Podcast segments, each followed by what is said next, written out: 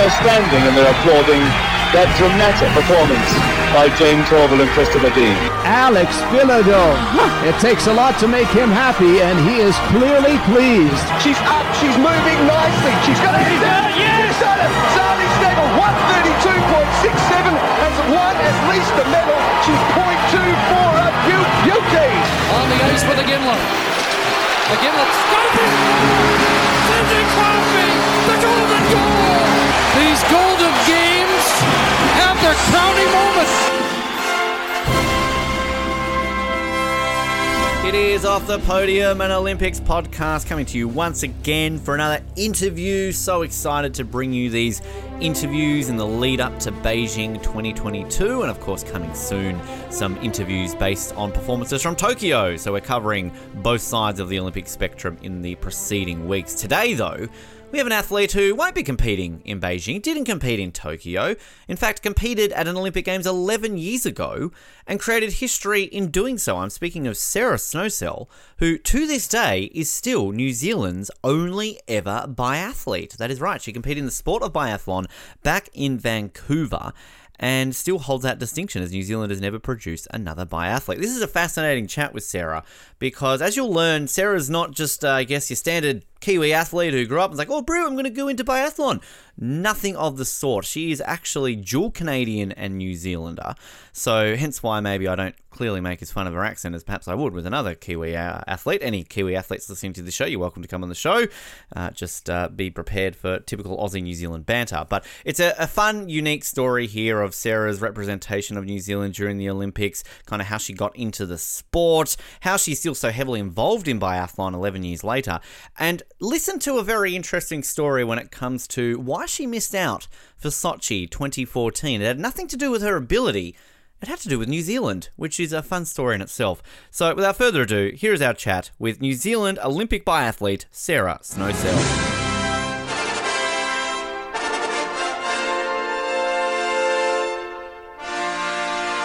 Super excited to welcome our next guest to Off the Podium today. We have spoken to numerous athletes from Canada, from Australia, from multiple sports across the Summer and Winter Olympics. We've even spoken to Americans, but one nation we have not spoken to is the great nation of New Zealand, and we are breaking that duck today. And not only are we breaking that duck today for the great nation of New Zealand, we are also breaking the duck for the great sport of biathlon, because joining us on the show today is New Zealand's only ever competitor in the sport of biathlon at the Olympic Games. Did so back in 2010 and has taken that sport onto new heights by still working in the sport on a different capacity still to this day. I'm thrilled to welcome to the show today Sarah Snowsell. Sarah, first of all, welcome to Off the Podium. It's a pleasure to chat to you.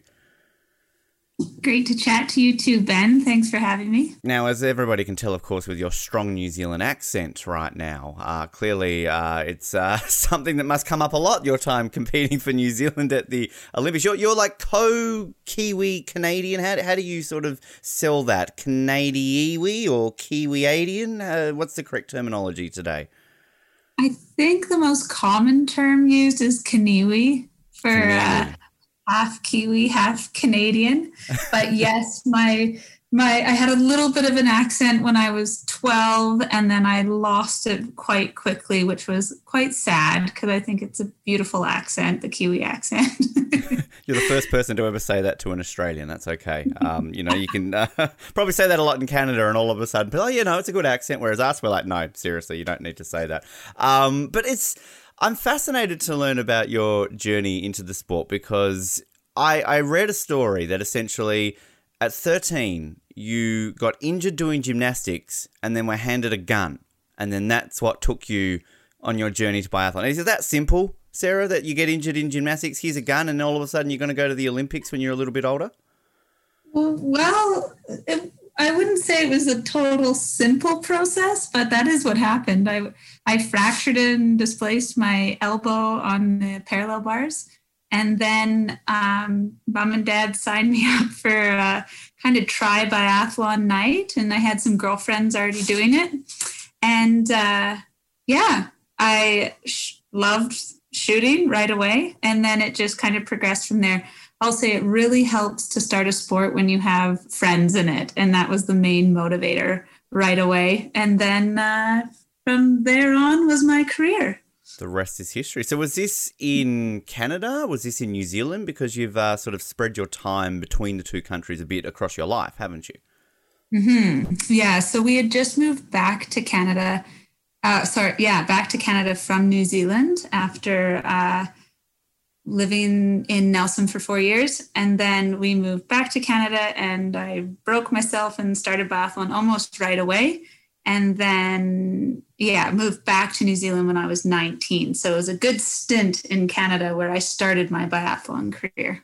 What's really interesting is going from a sport gymnastics then to going to biathlon. It's not exactly the biggest connection. I mean, in Australia, we've talked to plenty of athletes, particularly, say, in aerials, who sort of get recruited from gymnastics across to freestyle skiing. So it's not that uncommon here, at least, to have gymnasts go into winter sports. But I don't really see the connection between biathlon and gymnastics. Was gymnastics, as a child, was that sort of your sport that maybe if you had ambitions for the Olympics, that's where you were looking at? And before the injury, how was the gymnastics career going? Oh, well, I wouldn't ever have called myself a gymnast as I was quite young. I would say like this happened when I was 12. So I was pretty little still. And I really enjoyed gymnastics. It was really fun at that age. And then after I fractured my elbow, and it was quite a bad fracture, I would say. Like it still is kind of stiffening. I'm starting to get arthritis at 33, which is like mind-boggling. But we're lucky because we're in Canmore, Alberta, and that's where the 88 Olympics were. So it was quite an easy transition to start cross-country skiing and start biathlon because of the resources in the area. Otherwise, I don't think it's a very common transition from gymnastics to biathlon. Don't see the skills exactly transitioning too much from one sport. You're not, doing the beam while you're shooting stuff, things like that, right? Right. Maybe the flexibility helped a wee bit. Maybe. Simone Biles potentially on for Milan 2026. You never know, right? Hey, there we go. Put a rifle in that girl's room.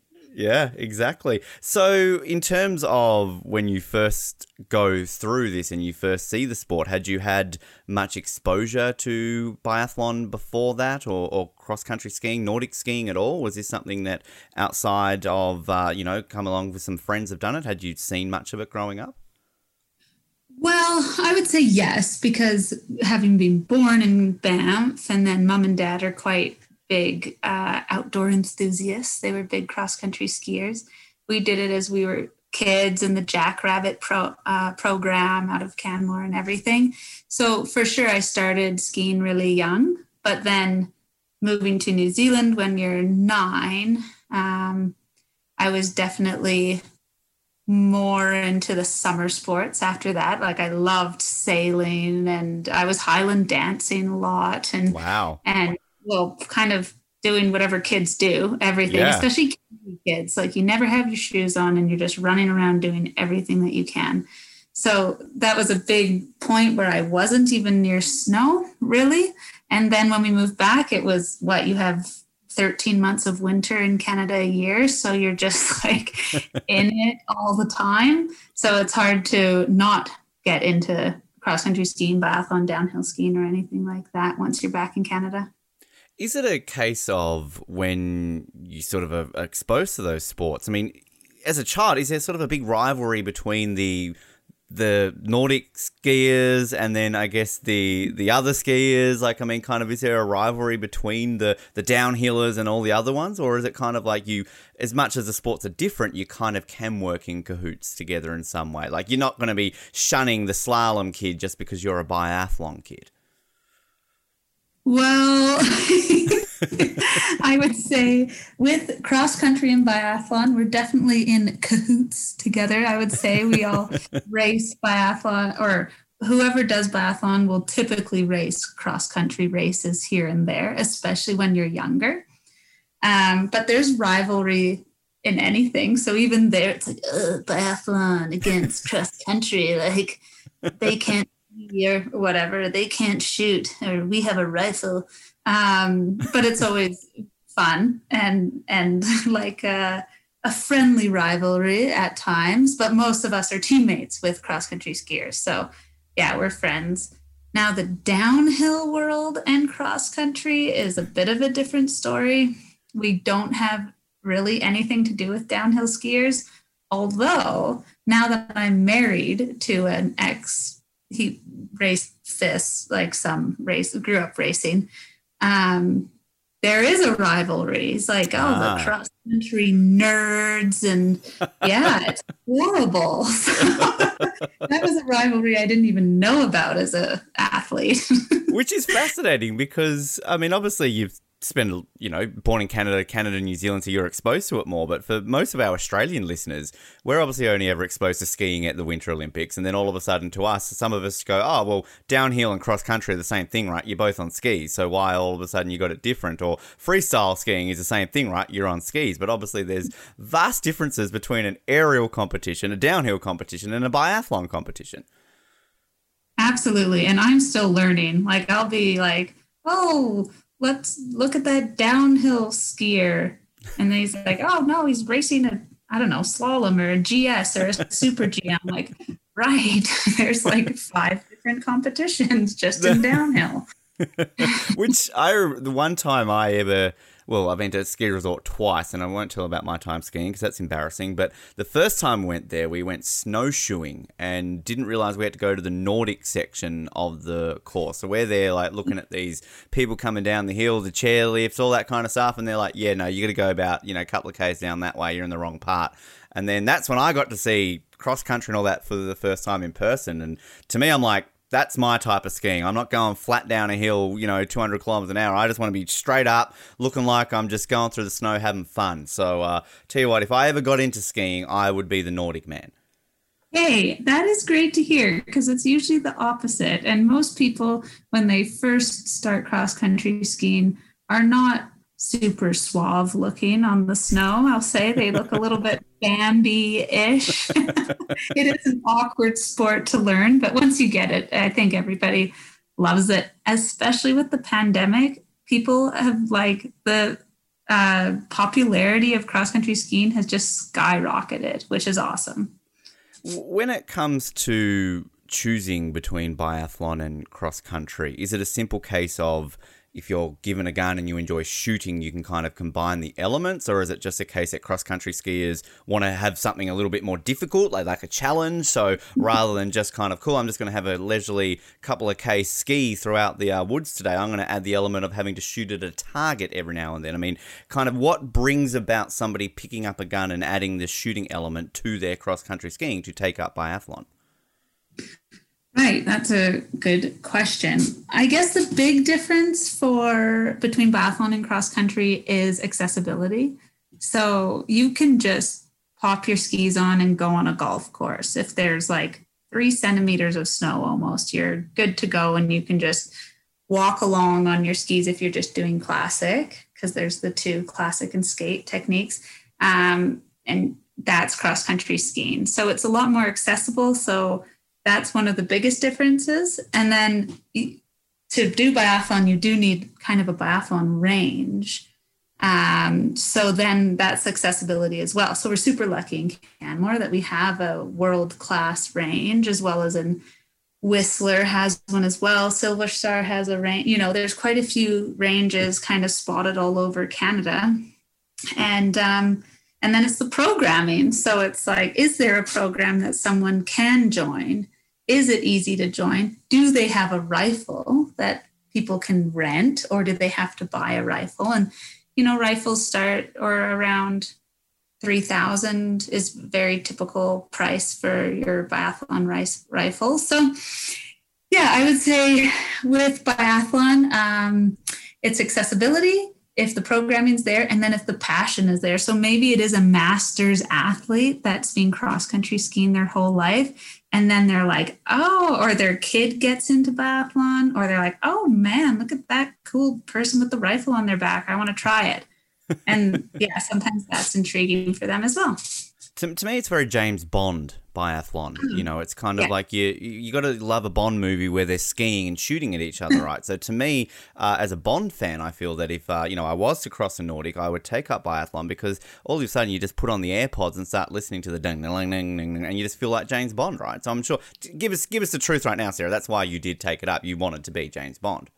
Well, yes, of course. I mean, it is kind of the more gangster of the sports, of the winter sports especially. Exactly. That's the tagline that you use, right, over there in Canada for Biathlon Canada, the gangster of the sports. Well, you can use it if you don't now. You can steal it right now. You're welcome to it. I mean, you came up with it, so it's your term. That's right. Depends now, who we're trying to attract to the sport, well, I guess. That's very true. I mean, you got to get the kids in somehow, right? So, I mean, you know, maybe that's how you employ it there. So when you first do it, when you're sort of getting there at a young age with your friends and everything, was it something that you just took to immediately? Was this something that you saw yourself going forward as a potential career, or something that even if there was a dream for the Olympics that, hey, this could be a possibility, and you just kept working your way up the ranks? Yeah, pretty much. Like, I picked up the rifle and hit 5 for 5 and just was like, yeah, this is my jam. And just pretty much started right away. I was definitely weaker at the skiing, so shooting was my strong point for a really long time. And that might have been because of that 4-year period in New Zealand and then coming back, and friends had been skiing that whole time. So I was definitely delayed in that progress. And then... the shooting was definitely like my strong point, and how I don't know if I really went into it being like, I'm going to be an Olympian. Like, that's a long time ago now, but I was always an active kid, and always, like, with biathlon, it became almost full-time automatically with cross-training in the summer and everything like that. So it was a big part of my life pretty much from the moment I picked up that rifle.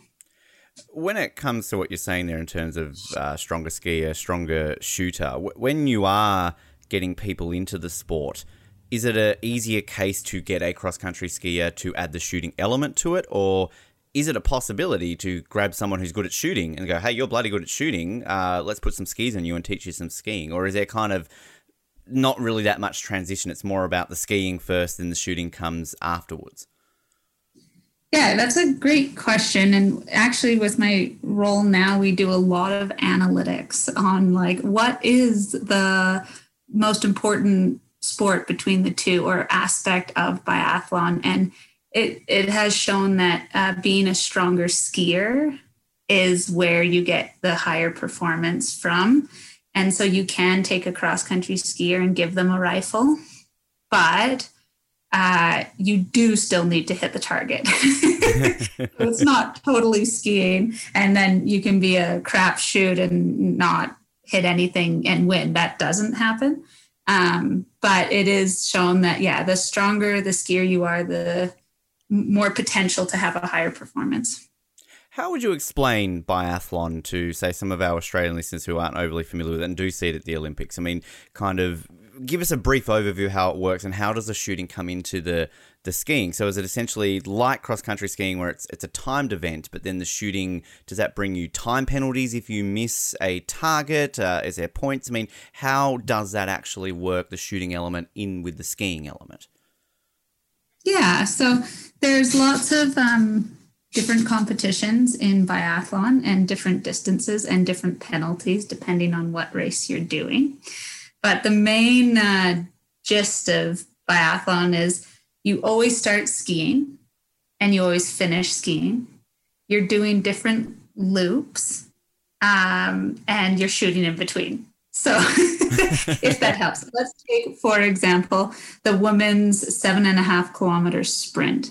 So it's called the sprint. It's not like 100-meter sprint. It is 7.5 kilometers. And it's wow. So it's the longest sprint anybody would probably ever do. But Andre you do DeGrasse, come on, 200 meters, come on. You're going to be doing 7.5K before we, talk about your gold medal, mate. Come on. Right.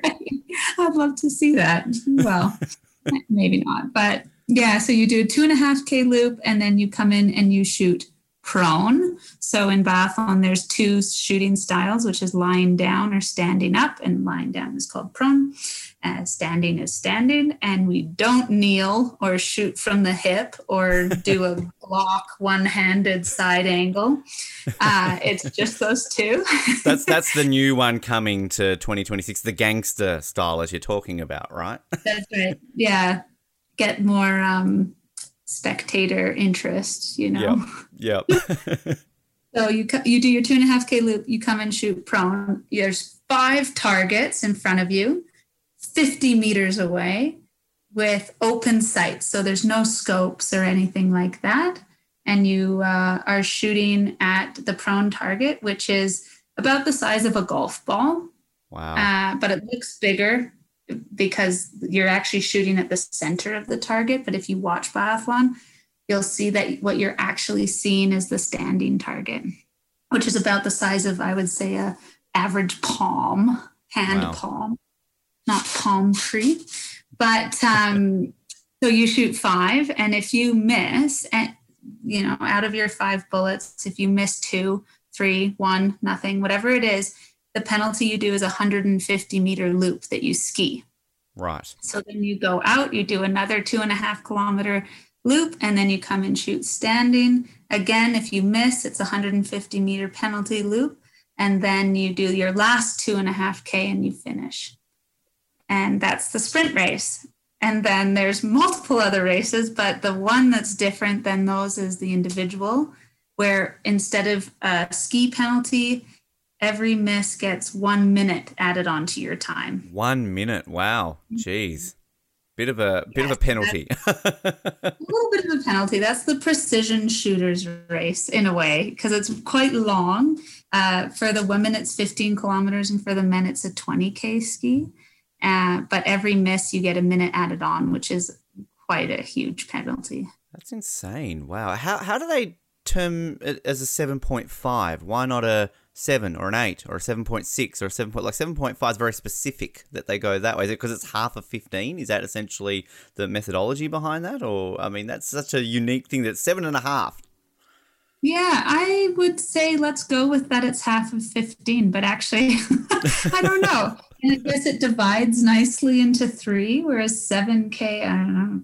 True. That's, yeah. Well, the research department here Off the Podium can mind maybe dig that out eventually with that. So when it comes to the training aspect, I mean, such a unique sport where obviously you've got two very individual sports for it. And kind of as you were saying about before, how you kind of can recruit people and that to it. But such a physical aspect with the skiing, but then I can imagine the shooting, though, has to take up a fair amount of time as well. I mean, when you were sort of competing at your peak, how would you sort of spread out the training? Was it more of a case of Monday skiing day, Tuesday shooting practice day, or is it kind of a combination of the both that you really had to get that practice of the precision shooting on the skis to really kind of get that shooting working rather than in a standing still target that you do at a shooting range?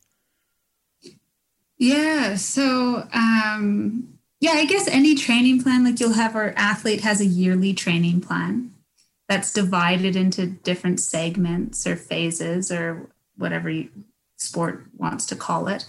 And with biathlon, now this is my plan. And I was a bit of a different athlete because I had a coach for a while. And then I was with, I had a Slovenian man making me a coach for a bit, and then a Canadian for a little bit. So I was a little bit inconsistent in having like a training plan all the time. But you would usually start with this is the building phase at the beginning. So you're doing long runs, long roller skis, which roller skis, if the Australian crowd doesn't know, is hilarious two-wheeled rollerblades with cross-country ski bindings on them, and you wear your cross-country ski boots and use your ski poles, and it's to simulate cross-country skiing, and that's a big summer training sport for biathlon and cross-country. When you see it, it makes sense, but a lot of people, yeah, it's hard to I'm trying to imagine it. Yeah. YouTube roller skiing, and you'll yeah. But you're building, and that's when you're really working on your precision as well. So you're having those long sessions at the range where you're doing fine aim, you know, you're really getting your sights lined up and you're working on your best shot possible. You're working on your trigger pull with any shooters in the crowd, you know, you're taking in your slack and you're really working on the fine aiming side of things with your trigger pull and with your sights and shooting and all of that. And then as you start getting through the season, you start combining them. So you start doing more combo training, which is what they call when you're shooting and skiing. You do your combo training, and then you're also in the gym 2 or 3 times a week, adding in strength. And that starts at the beginning of the season as well. And then as you get more and more later into the season, you start adding your intensity into things. And then as you get into the season, race season, that's when you're kind of you're not doing long workouts anymore. You're just doing shorter workouts focused on the racing. Because I can imagine it's similar in many ways to distance runners, isn't it? Where you don't want to kind of burn yourself out. You don't want to, you know, a marathon runner's not going to run a 40K race every single week for practice, are they? So I can imagine, is that a similar thing for biathletes, that you don't want to burn yourself out every single week and kind of peak yourself when you come to competitions? Yeah, absolutely. And a big part of, sport, especially Olympian or Olympic athletes or hopefuls, is the peaking and when they're going to peak, and to actually get that peaking time frame correct is like an art. You know, you're really working on, do I race the full season? Do I take this weekend off to then have time for a good training block to then be able to peak at whatever Beijing on February 6th, in that race? And yeah, so I would say biathlon, you do your competition probably maybe more than a marathon runner would do theirs, because marathons are so long. I thought my leg was going to fall off when I ran a marathon. It didn't, but it was horrible. I would say we often ski, 3-hour ski or a 2-hour ski is very normal as like a Sunday kind of training block, but you're not racing every single weekend of every single week leading up to a season, because then you'll just burn out. How heavy is that gun that you are having to carry on your back through a race? So it has to be minimum 3.5 kg. Wow. Okay. So is that a case of adding that into the gym, that you've got to kind of be used to carrying this 3.5 kilogram weapon on your back? I mean, because I can imagine that, again, those pathetic cross-country skiers don't have to worry about that, do they? No, not pathetic. They're amazing. But come on, stick it into them. You're on Off the Podium now. We don't care about those lot. Come on. But they don't have a rifle on their back. That's right. Yes. Exactly. Yeah, weak. Come on, put it on your back, cross country skiers. Those biathletes are stronger than you are. I didn't say that. No, you can put that on me. That's okay. But I mean, in all seriousness, it's one of these things that, anybody, an armchair expert like myself, can watch and go, it's just cross country with a gun on your back. But you don't, I guess, realize that gun adds the weight. And then even something as silly as the bullets. I mean, do you just have to have it preloaded beforehand? Is it a case of the gangster thing where you can kind of pull out the clip and go, James Bond style? Because I can imagine it's all very rule-based, where you're probably only allowed to have the amount of shots in your gun for the targets, I'm assuming, and not sneakily kind of rapid fire at the shots. Oh, look, I got it on my 7th shot. Yeah, totally. And there are people watching to make sure that you're not shooting 6 or 7 bullets, but you have little clips that you carry on your rifle. We don't have the cool cross the body bullet holder like Chewbacca. We have it's in the rifle, and usually you'll carry, your, say it's a sprint, you're shooting twice, you'll carry 2 clips. Some will carry a spare clip, or their coach will have one on the range if you crash and lose one. And then you do have a spare bullet holder that you can fill. And at the end, they take out your spares and count what extra bullets you have, if you have those on there for safety. Is the gun just a specific biathlon gun, or is this kind of something that say, shooters will use in professional shooting? I mean, is it a specific gun to the sport of biathlon, or can you equate it to another type of gun in a different shooting sport, so to speak? Right. The first thing I'll say to that is my father always told me it's not a gun, it's a rifle, Sarah. A rifle, right, okay. I'll write that down for Beijing. Rifle. Okay, don't call them guns. And I don't know the reason behind that, actually.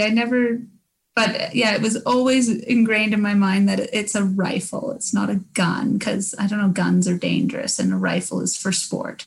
Okay. Not sure. That makes sense. That's a good explanation, though. We can use that. I just made that up on the spot, but it sounds good. No, we'll take it. It works. Yeah.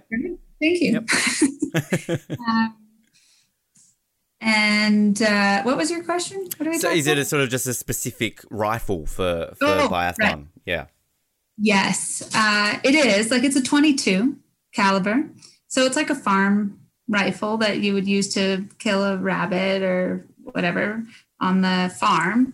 But it's made very specialty for biathlon. So every athlete, or if you're on the World Cup, you have a custom-made stock, and some are carbon fiber, some are wood. It's kind of personal preference. And everything is getting custom molded to your hand or your cheek, you know, where you're resting your cheekbone on is, you know, that level is perfect for you. The shoulder, like the butt plate that goes into your shoulder, has like markings and perfect little doohickeys on it so that it goes to the same spot every single time. Because that's the biggest thing, is you zero your rifle in before the race, and then you just go race. And if you keep changing your position, then your zero's off and you're not going to hit the target.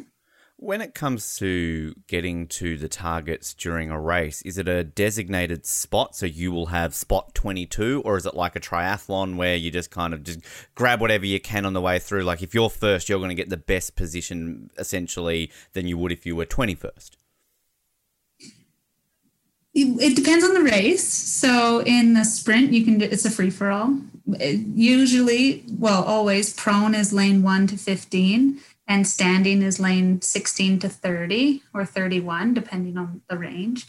And so you can kind of choose whatever mat you want to go to. And you're coming in, you're breathing hard, you're looking, and you're like, okay, I got to get ready for shooting now. So you're looking down, you're choosing what lane you want to go on, checking out the wind, making sure it's on the right target, set to prone. And then you're shooting. The same with standing. You can just choose where you want.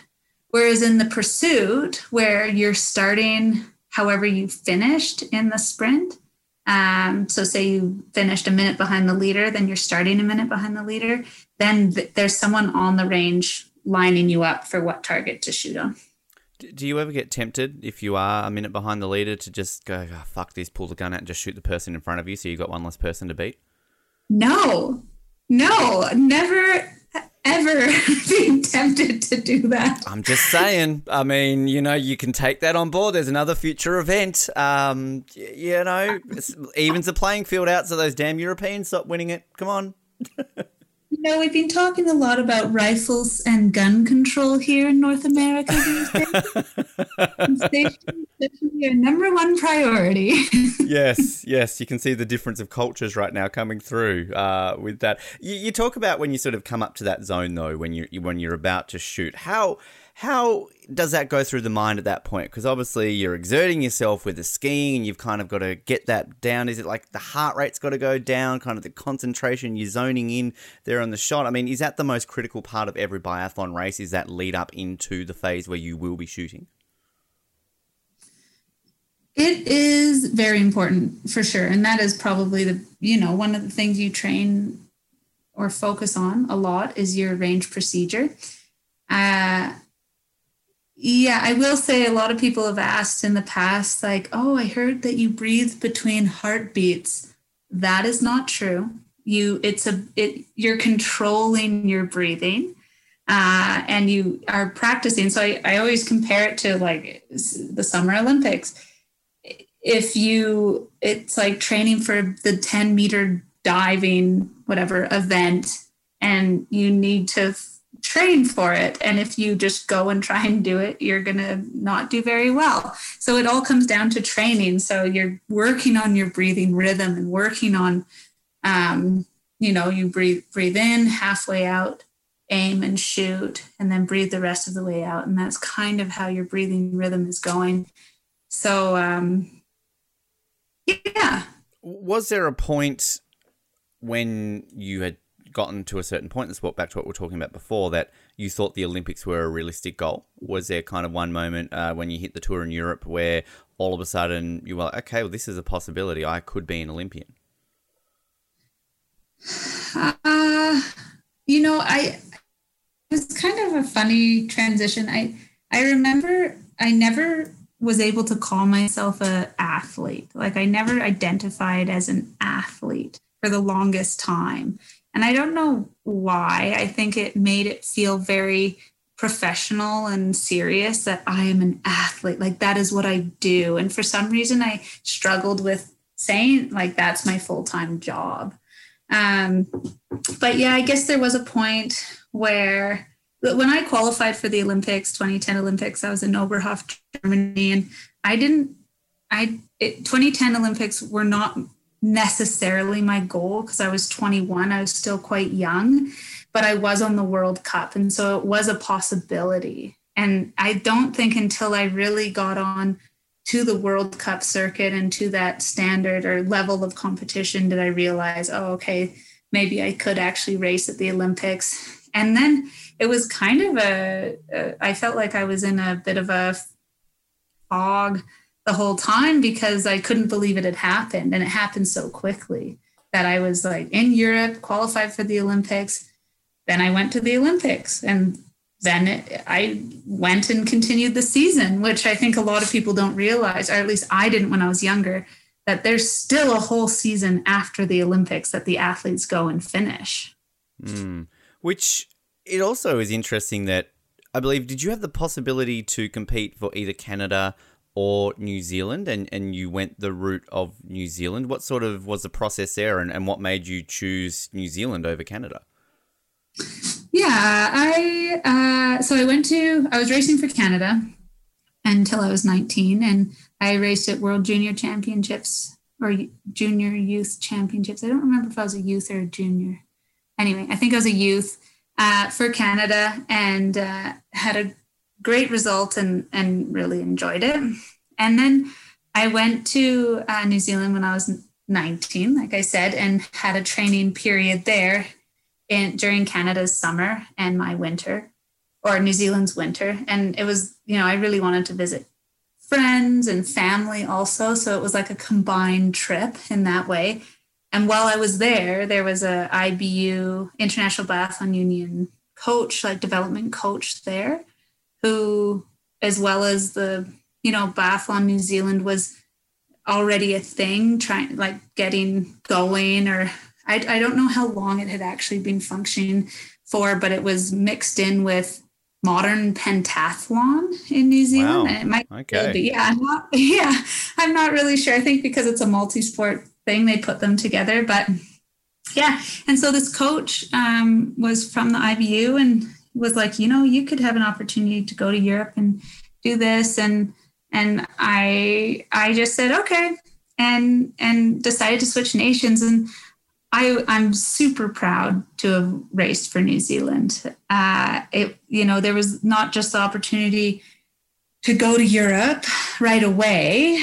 In Canada, there was a deeper competition field and, you're qualifying for things and teams and things like that. Whereas this was like, yeah, you can go right away and see how you do on the international stage. It is also intriguing to be one of their first female biathlete was quite great. And then I think I still had that patriotism for being a Kiwi, like having grown up there. And that was pretty exciting and a couple new opportunities there as well. So there was a bunch of things that motivated me. I will say my father was quite shocked when I came home and said, I'm racing for New Zealand now. And he was like, oh, I thought you were going to do Canadian trials. And I was like, oh, well, Not anymore.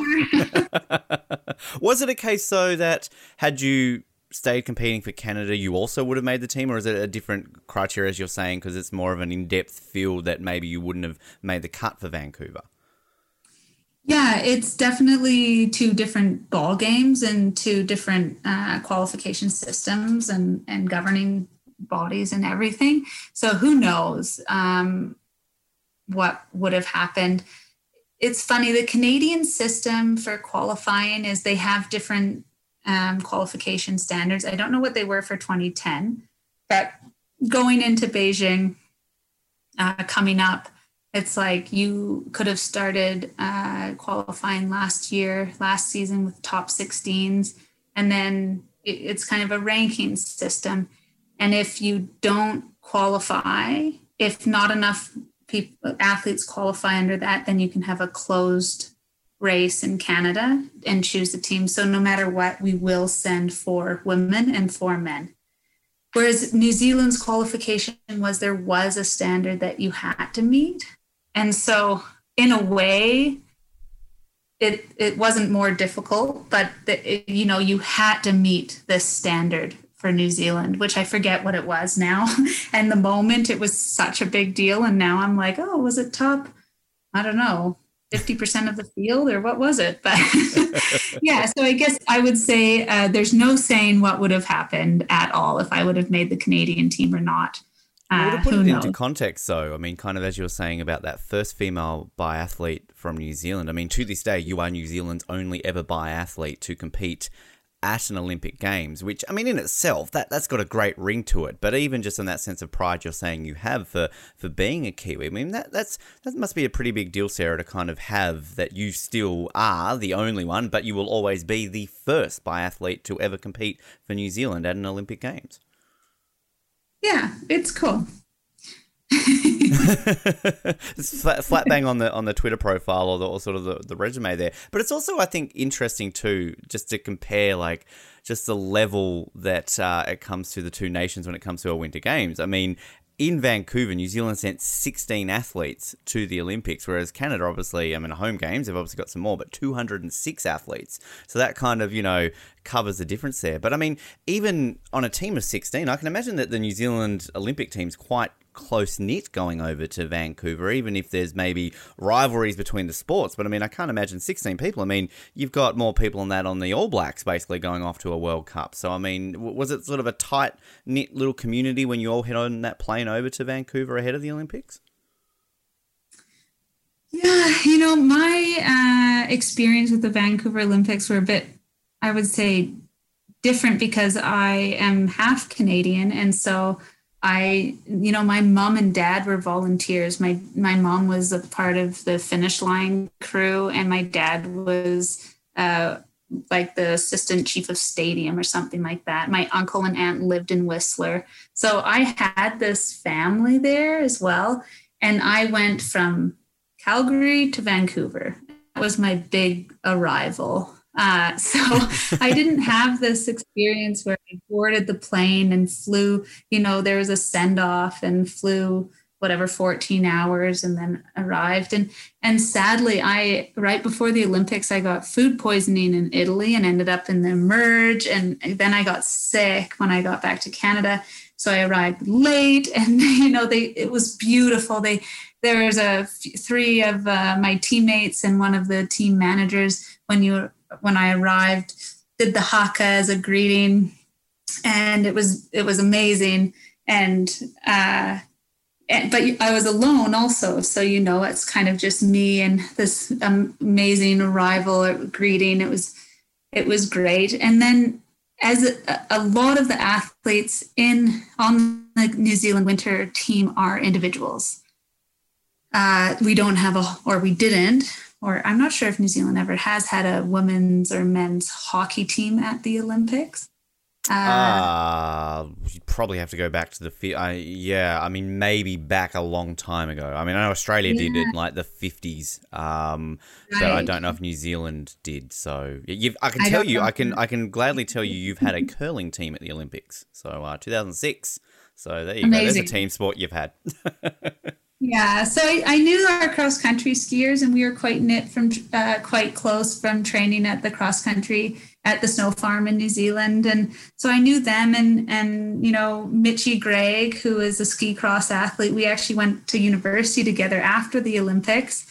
Wow. Got to know her very well, and she's a very close friend of mine now. And so, yeah, you do get to know them, but I would say it was a different camaraderie because we're all single athlete, like individual athletes in a way, working, training in our individual sports with our own individual schedules. So it was hard to really have that bonding and have those moments with athletes because we all kind of had our own, or this is how I feel about mine. I had my own kind of biathlon family that was there as well. So I was also seeing a lot of them, but I do wish that I'd had, I don't know, a bit more focus. I was in such a fog at those Olympics because it was such an unexpected, amazing opportunity that I wish I had really, you know, connected more with some of my teammates there.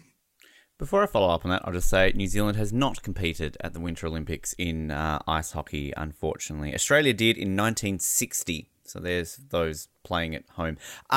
Did you do the whole opening ceremony, though? Did you get the chance? Were you out there marching, or was it a case of your competition was a little bit too close to the opening ceremony, so you skipped it? It was the hardest decision I think I've ever made to not go to the opening ceremonies. And that was because our village, we were in Whistler. So it was over 2 hours, I think, to get to the opening ceremonies, and my race I think started at either 9 or 10 a.m. the next morning. We were the very first competition, and so the bus I don't think got home till like 2:30 in the morning from the opening ceremonies. And I had an internal battle where it was like, okay, am I realistically going to get a medal? No, I was not, like, looking, there was that was not a thing. But how do I feel as an athlete? I'm here to compete, going to those opening ceremonies and not giving my race the 100% focus and the reason I'm there. So I decided not to go, and that was really hard. And I still don't know if I made the right decision, but I went to the closing ceremonies, and that was very cool. That's good. You got to see Nickelback, so that's a positive. Yeah, exactly. That's why you go into the closing. I mean, I always find that fascinating because, you know, a lot of our guests on the show, we talk a lot about the Olympic experience outside, of course, the competition. And it is often a case, particularly at, say, a first Olympics, that maybe it's not quite that experience, thinking that it would be maybe if you go to a second or a third one, because as you said, you're focused, you're there as an athlete. As much as it's great to be in an Olympics, you still want to compete and do your best. And as someone who, again, as I say in all these interviews now, has failed in my career to become an Olympian, but I would always look at these stories where they would say, oh, the swimmers aren't in the opening ceremony because they're competing in the first thing in the morning. I'd be like, fuck that, I'm still going, I'll get 2 hours sleep. I want that experience, you know. But again, easy for me to say on that. So, but I mean, did you kind of get, you said you're in a bit of a fog during the games, but was there any moment where you kind of just stopped and kind of took in that experience that you're an Olympian? Yeah, for sure. There was moments, you know, when, you know, you get to go watch the downhill, or you get to go and watch the luge or bobsled, and you're right there really close. And it's like almost, it felt more in those moments that I was watching other athletes compete, I was like, oh, wow. Like, or even in the food court, I remember one of the American bobsled, I forget who it was, giant man was getting his lunch. And I was like, oh my goodness, I've never seen a human that big. And that was like, it was cool to be surrounded by all these amazing athletes and teams, but as soon as you're on your own race course, you're just doing your job, you know. Yeah. It shouldn't be foreign. You've already done a test event at that venue, because there's always a test event before, typically, except for Beijing, because it was canceled because of the pandemic. So going into Beijing, our athletes and a lot of teams. I don't know if any teams apart from maybe the Chinese team will have skied on the race course. So that'll be wild, but typically there's always a test event before. So you've already done it. You've got those first race jitters out, and now you're just doing your job.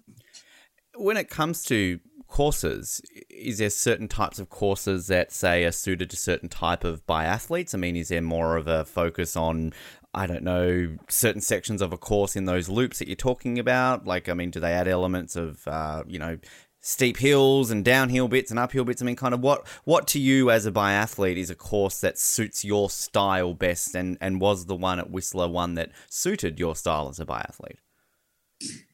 Yeah, I would say no. Whistler was not my course. I was actually quite intimidated of Whistler. I'd stopped one biathlon race in my life, and that was at Whistler because of the back injury I had. And so I went into the Olympics very nervous of failing again. And it was really bad way to approach my races looking back at it, because I was nervous before even starting that I was going to have to stop because of my back injury, even though it was just my past experience.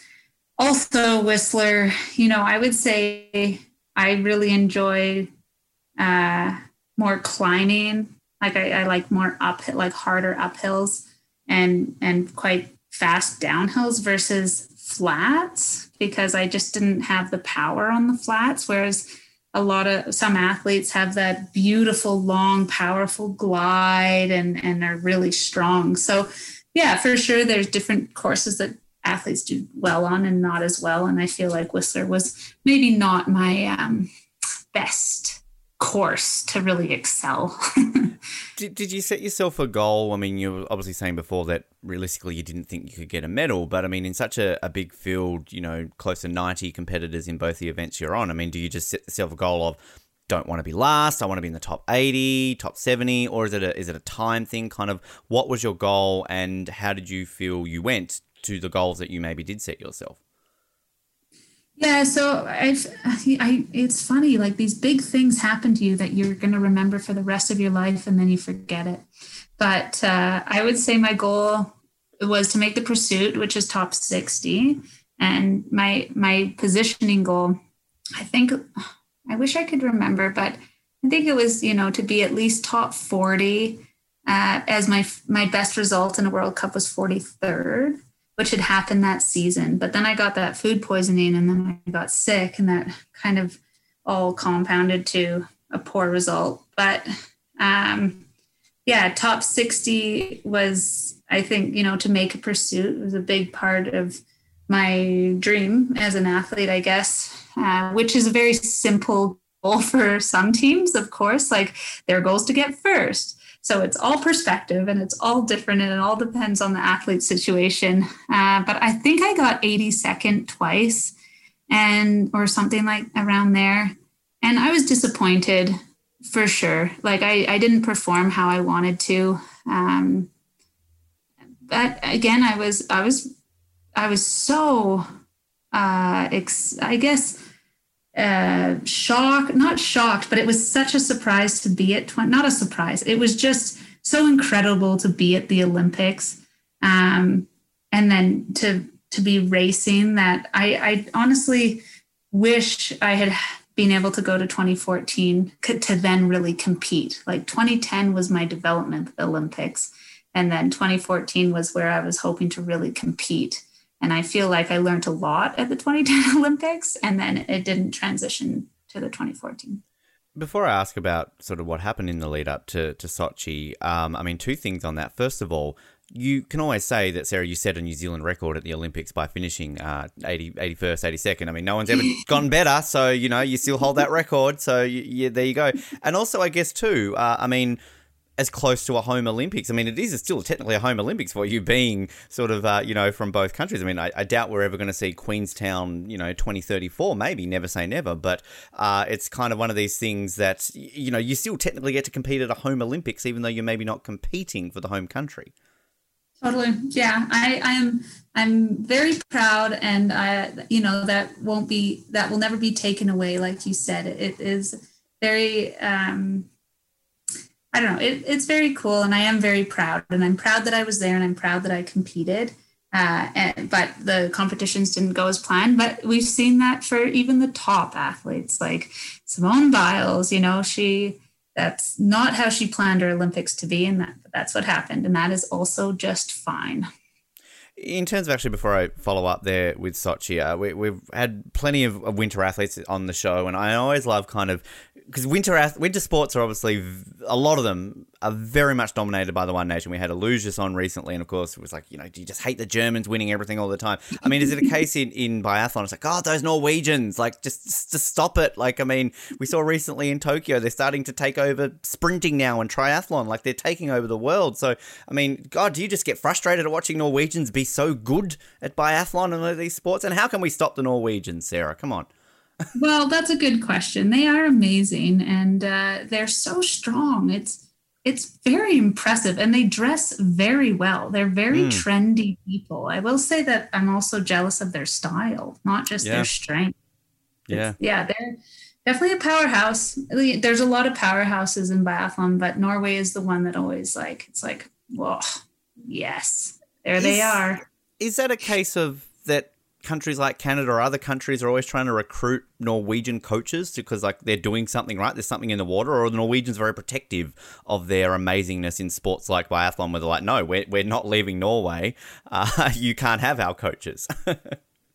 Yeah, well, maybe that's what we need to do. But, you know, we have incredible coaches all over the world that are, like, moving from team to team. And the thing that's I didn't really recognize until I started on the World Cup is, you know, one coach will be with Germany, and then 2 years later they're with France, and 2 years later they're with Norway, and then China, and then Russia. So some of these high performance coaches are, like, moving around with all the teams and passing on their expertise or whatever, training all these athletes. So it's intriguing, but I would say that a lot of teams wouldn't say no to a Norwegian coach coming on to their crew.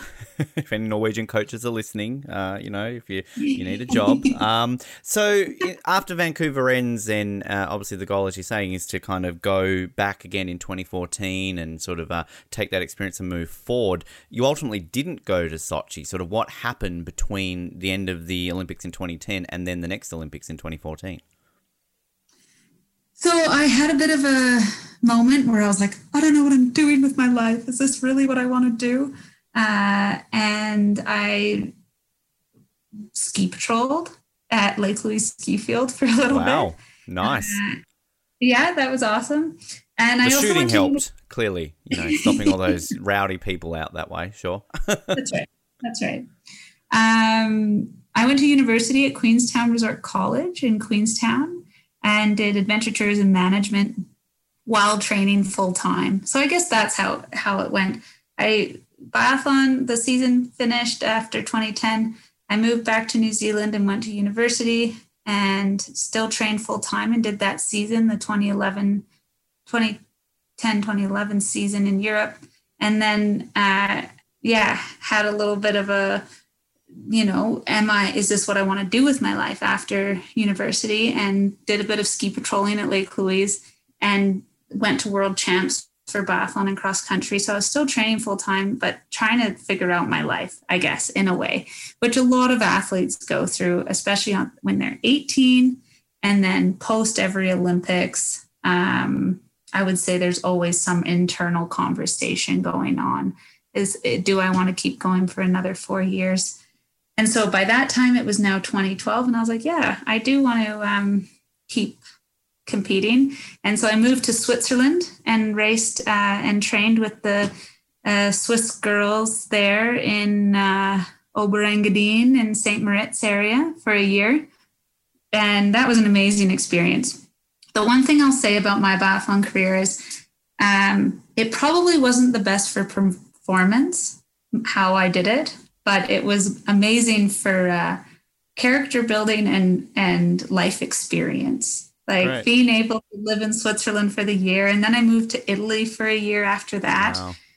And it was really cool. And, you know, it New Zealand, switching to race for New Zealand brought those amazing opportunities, and training in Switzerland, like not many people get to say that they got to do that. And it was very cool. I don't know how legal it was with, switching passports, having to and going to England and switching and going back. That was a bit of a James Bond moment as well. Again, it's just, we're just learning. You just really are James Bond here. It's all good. Yeah, pretty much. And then for the Olympics, our New Zealand Olympic Committee changed the biathlon qualification. And I again wish I could remember if it was a percentage or a placing that I needed, and I didn't make it. So I made the international standard to be able to race at Sochi, but I didn't make the New Zealand Olympic Committee qualification standard. So I didn't get to go. How does that work? You've had one athlete in the entire history of a country go to an Olympics. You've made the international standard, but do New Zealand just get cocky after 2010 and go, well, we nearly got top 80s, and now we're going to have to put this a little bit higher now for Sarah moving forward to Sochi? I mean, that to me sounds a bit strange, that if you can make the international one, but you're not at New Zealand standard. It's common. Most countries, their qualification standard is a lot harder than the IOC standard, than the International Olympic Committee. And some teams, won't send a full team, even though their athletes have made the IOC standard.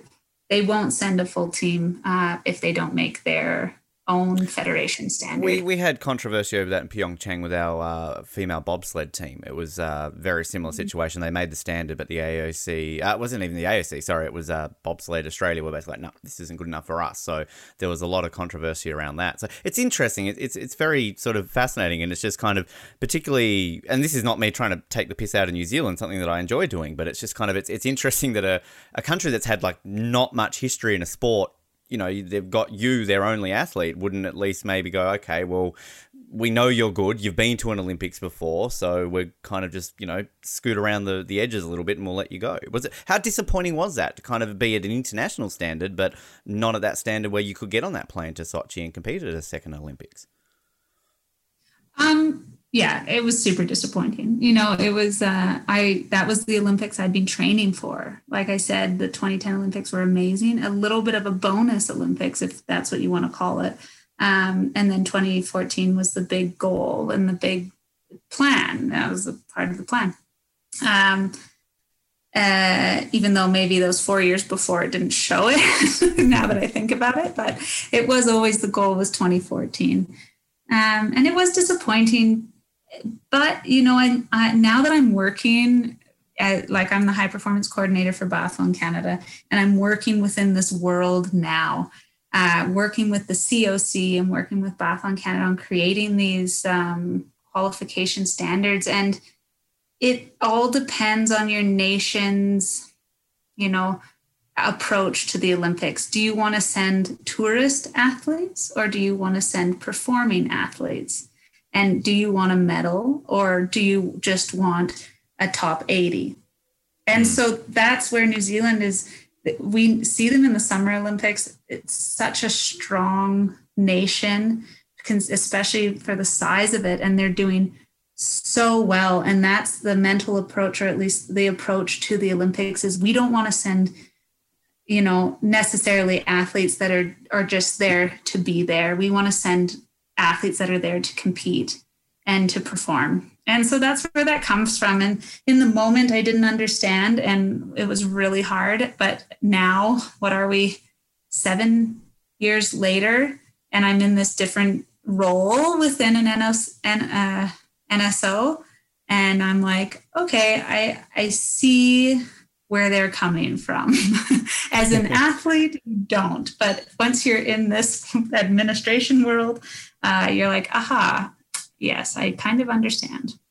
Did you have any desire after that situation to push forward for 2018? Did you sort of continue on, or was that kind of back to what you're saying about working out what you want to do as an athlete and do I want to go through this for another 4 years?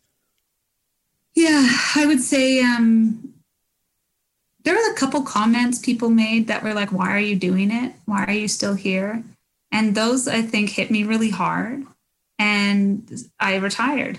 And I think I was ready as well, because I was alone in Europe. I trained traveled with the Ukraine team for 2 years, my first couple years. And then I, kind of hooked on with the British team for a wee bit. And then I didn't have a coach for a little bit, and I was hiring random coaches and trying to get my skis waxed. I had the Polish team waxing my skis for a while. And then I was, training with the Swiss team, but I was, so my parents came and my dad zeroed me on the range at one of my World Cups. And so I was a very, mishmash of things. And I was getting a little bit tired of the begging for funding, like for support, and not being able to support myself and not having that funding. And it was really hard as well. So I think I retired at a good time for me, like especially mentally, I was quite over it. And I couldn't train or do a sport or anything by myself for like 4 years after I retired. I was like so unmotivated. And I think that's a good sign that it was a good time to retire. Yeah. Started taking up team sports and trying to get onto that New Zealand ice hockey team for... That's right. The women's ice hockey team. We're going to get it going. Exactly. So from that transition point then, was it always a case of wanting to get into where you are right now? I mean, sort of how do you go from kind of competing at that level to, I guess, transitioning into the office role, the admin role, sort of at Biathlon, and this time in Canada, obviously, and, putting the maple leaf back on rather than the silver fern? Yeah, so then I moved home. I needed that time to just be with family. And I realized I'd been away from family for 7 years, with little snippets here and there. And I was noticing changes every time I came home, in my family and in my friends, that I was missing, big things and those family celebrations. And so I decided, to come back home. And I was in Canada for a little bit, and then I went to Nicaragua. So that didn't last very long, as you do. Yep. And then I started pursuing a career in the ski guiding industry. So there's that downhill skiing side of things coming in. Going to the dark side. Yeah, and so I did... I pursued the guiding side. I became a hiking guide with the Canadian Mountain Guides Association. And then And then, as life goes on, it's just been a good transition. And I met my husband at a backcountry lodge ski touring, a very Canadian story, I guess. And and we got married. And then I was like, oh, maybe I should think about getting a bit of a actual career. Where I guess settled down is a little bit of a term people use. And I saw the posting for high performance and office coordinator with Biathlon Canada. And it's been quite the transition. I'd never had an office job before, but it used my adventure tourism degree quite well with my sporting background in biathlon. And it just seemed like a good transition. And so what then does your role entail? How would you describe it to someone like me who probably has never even heard of a high performance sort of role at Biathlon Canada until only a couple of months ago? Right. So my role, I'm like the biathlon of the administration. There's two different roles in my job. Lots of shooting people, basically, you're saying. So I've got the high performance side where I am doing all the logistics and planning for for any European tour, as well as the U24 and U20 development teams here in Canada. So any logistics to do with that, and all of the travel, anything to do with registration and getting them to Europe, and then now with the Olympics. I'm the team leader for the Beijing Olympics, which is great. and then, which sadly I won't get to go to, or I'm actually finishing my role with Biathlon Canada in 3 weeks here, going on a 1-year maternity leave because we're having a little baby. Well, congratulations to that, first of all. I was going to say, I mean, disappointing you don't get to go to the Olympics, but I mean, I guess if you're not going to go to the Olympics, that's a pretty good reason not to go to the Olympics, right? Mm-hmm. So we'll be watching the Olympics from home, which is, yeah, it's been quite the 2 years where I've really learned about this role and that whole high performance side, which I did for myself as an athlete, and now doing it for multiple teams on the Canadian, you know, you've got the junior youth, the IBU, and then the World Cup teams, as well as our university teams go. So that's been really cool. And then I do all the admin. So that's the membership stuff and ship targets all across North America and all the national, you know, all our big paperworks and carding with the Canadian Sport Canada and everything like that.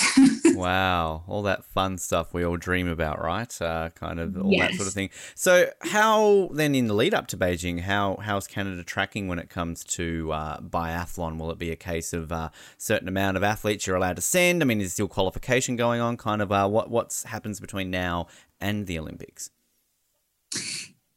Our team is awesome. I'm super excited to be a part of the program going into Beijing. We have, most likely, it all depends on the qualification, and that's still ongoing, but we'll most likely send 4 women and 4 men. And that, you know, they can qualify all the way till January 17th. And I think the cutoff for naming teams is like the 19th or something of January. So they have right to the very last minute to qualify. And we have, really strong team. We have Emma Lunder had 3 top 10s last season. We've got Christian Gao and the Gao brothers, Scott as well. You know, super strong, really good results. Top 16s at world championships. They have a possibility of getting a medal, which is amazing. And then we have our younger part of the team, and they're 23 years old and also up there with those guys. So I think going into the Beijing Olympics, the Canadian team, it's a very real possibility of getting a medal. Because it's one of these things, I had to look this up. I mean, again, as an Australian, you think of Canada, you think of esteemed winter nations, dominate sports, win medals and everything. But only the 2 gold and a bronze in the sport of biathlon from Miriam way back in 92 and 94. So it's been a while since Canada's medalled in biathlon. So, I mean, it would be great, I can imagine, to see this drought broken in the Olympics in a few months. Yeah, it's I'm excited too. And I'm hoping we'll also have the first male biathlete at the Olympics for New Zealand. Campbell is a super strong young athlete coming up, and he's very strong. Like, great. I really am excited to watch his career, and I really hope that he's working towards Beijing. Do you have a lot to do still at all with New Zealand and sort of any of their winter programs? I mean, obviously they got a couple of medals in Pyeongchang, so I can imagine it sort of excited New Zealand a little bit more for the winter sports. It did great deals for Australia, of course, when we started winning medals. So, I mean, is it something you still stay in touch with in New Zealand and help them out where possible? I don't, and I wish I did, and I miss them so much. But I think with the babe coming up, and I would really like to move back to New Zealand for a long period of time. And so as soon as we're back in New Zealand, that would definitely be a priority to get back up to the snow farm and reconnect with that community, because it's small but mighty. And if anybody's in New Zealand and you get a chance to go to the snow farm, it's kind of a beautiful winter wonderland and unexpected wonderland, I would say. So go give it a look and have fun, because it's pretty cool up there. The one thing I loved about when I lived in New Zealand is that, you know, living in Invercargill, I've grown up my entire life in Hobart, the most southern city you could say in Australia. Then Invercargill is even further south if you look at a map. And I mean, I spent 31 years of my life in Hobart, woke up to snow once. It lasted for about an hour and then it disappeared. We'd get snow on our mountain, but that was it. I was in Invercargill for not even a year and we got snow basically for 2 days. And I'm that Australian who is like obsessed with snow. When I lived in Canada and it snowed, I was like a kid on, you know, a candy store and everyone was complaining. So to me, snow is amazing. But it's kind of interesting being in New Zealand and Queenstown. I mean, I can imagine when you're studying, if you're doing that kind of degree, I mean, are you just using that as an excuse to go bungee jumping and kind of downhill skiing, all that kind of stuff all the time because it's part of what you're studying? Pretty much, yeah. It was the perfect schooling. We just did pretty fun. Like we did do bungee jumping and canyon swinging, and we went on week trips and did backcountry stuff. And it was, you know, river surfing. I don't know.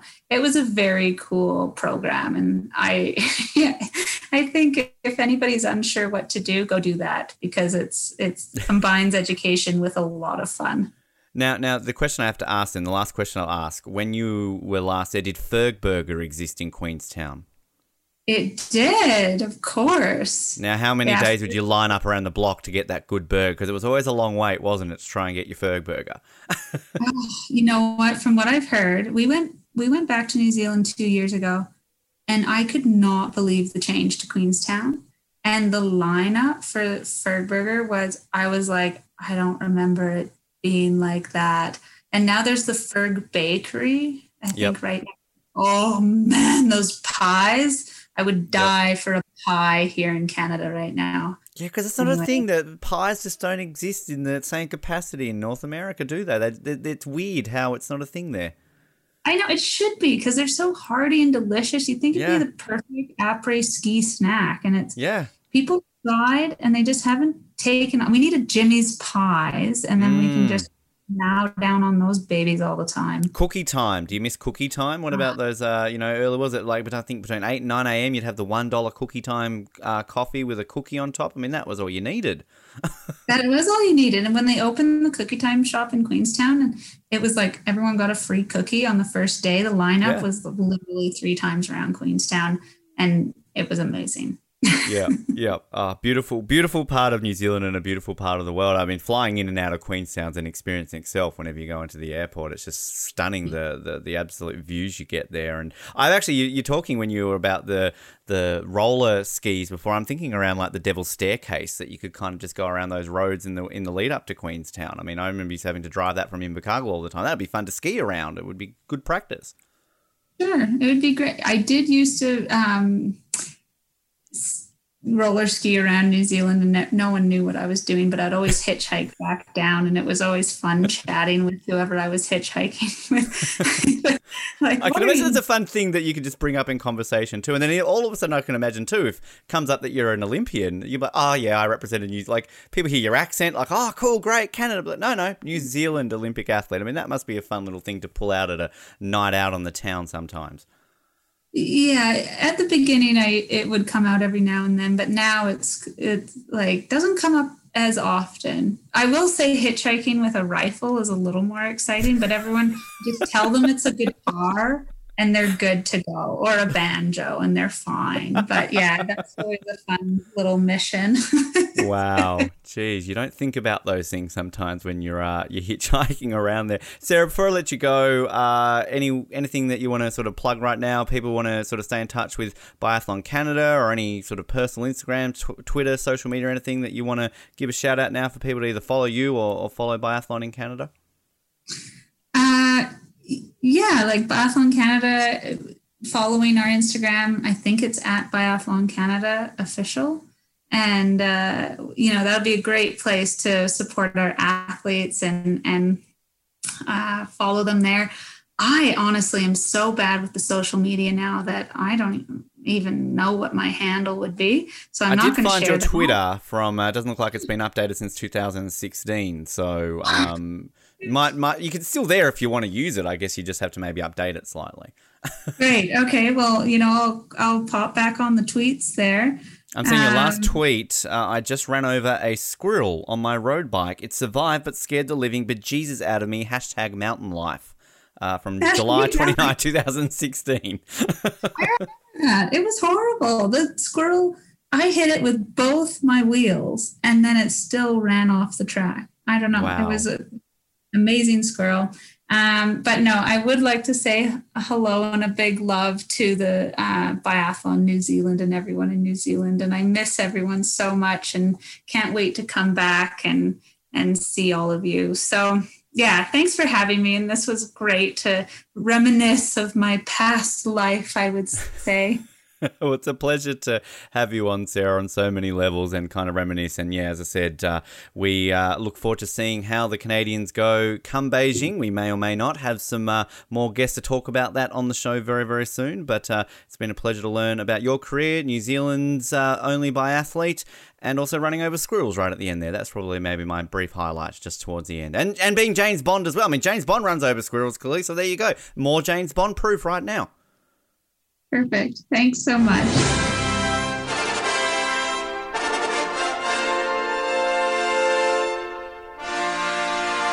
And a big thanks to Sarah for giving us her time there. Fascinating insight. And it's kind of a sport that you don't really associate with New Zealand. And very interesting to see that it was New Zealand's fault, let's say, why she didn't make it to Sochi. I'm not trying to bag out New Zealand, but I find it still very interesting that there wasn't a standard there that could be met.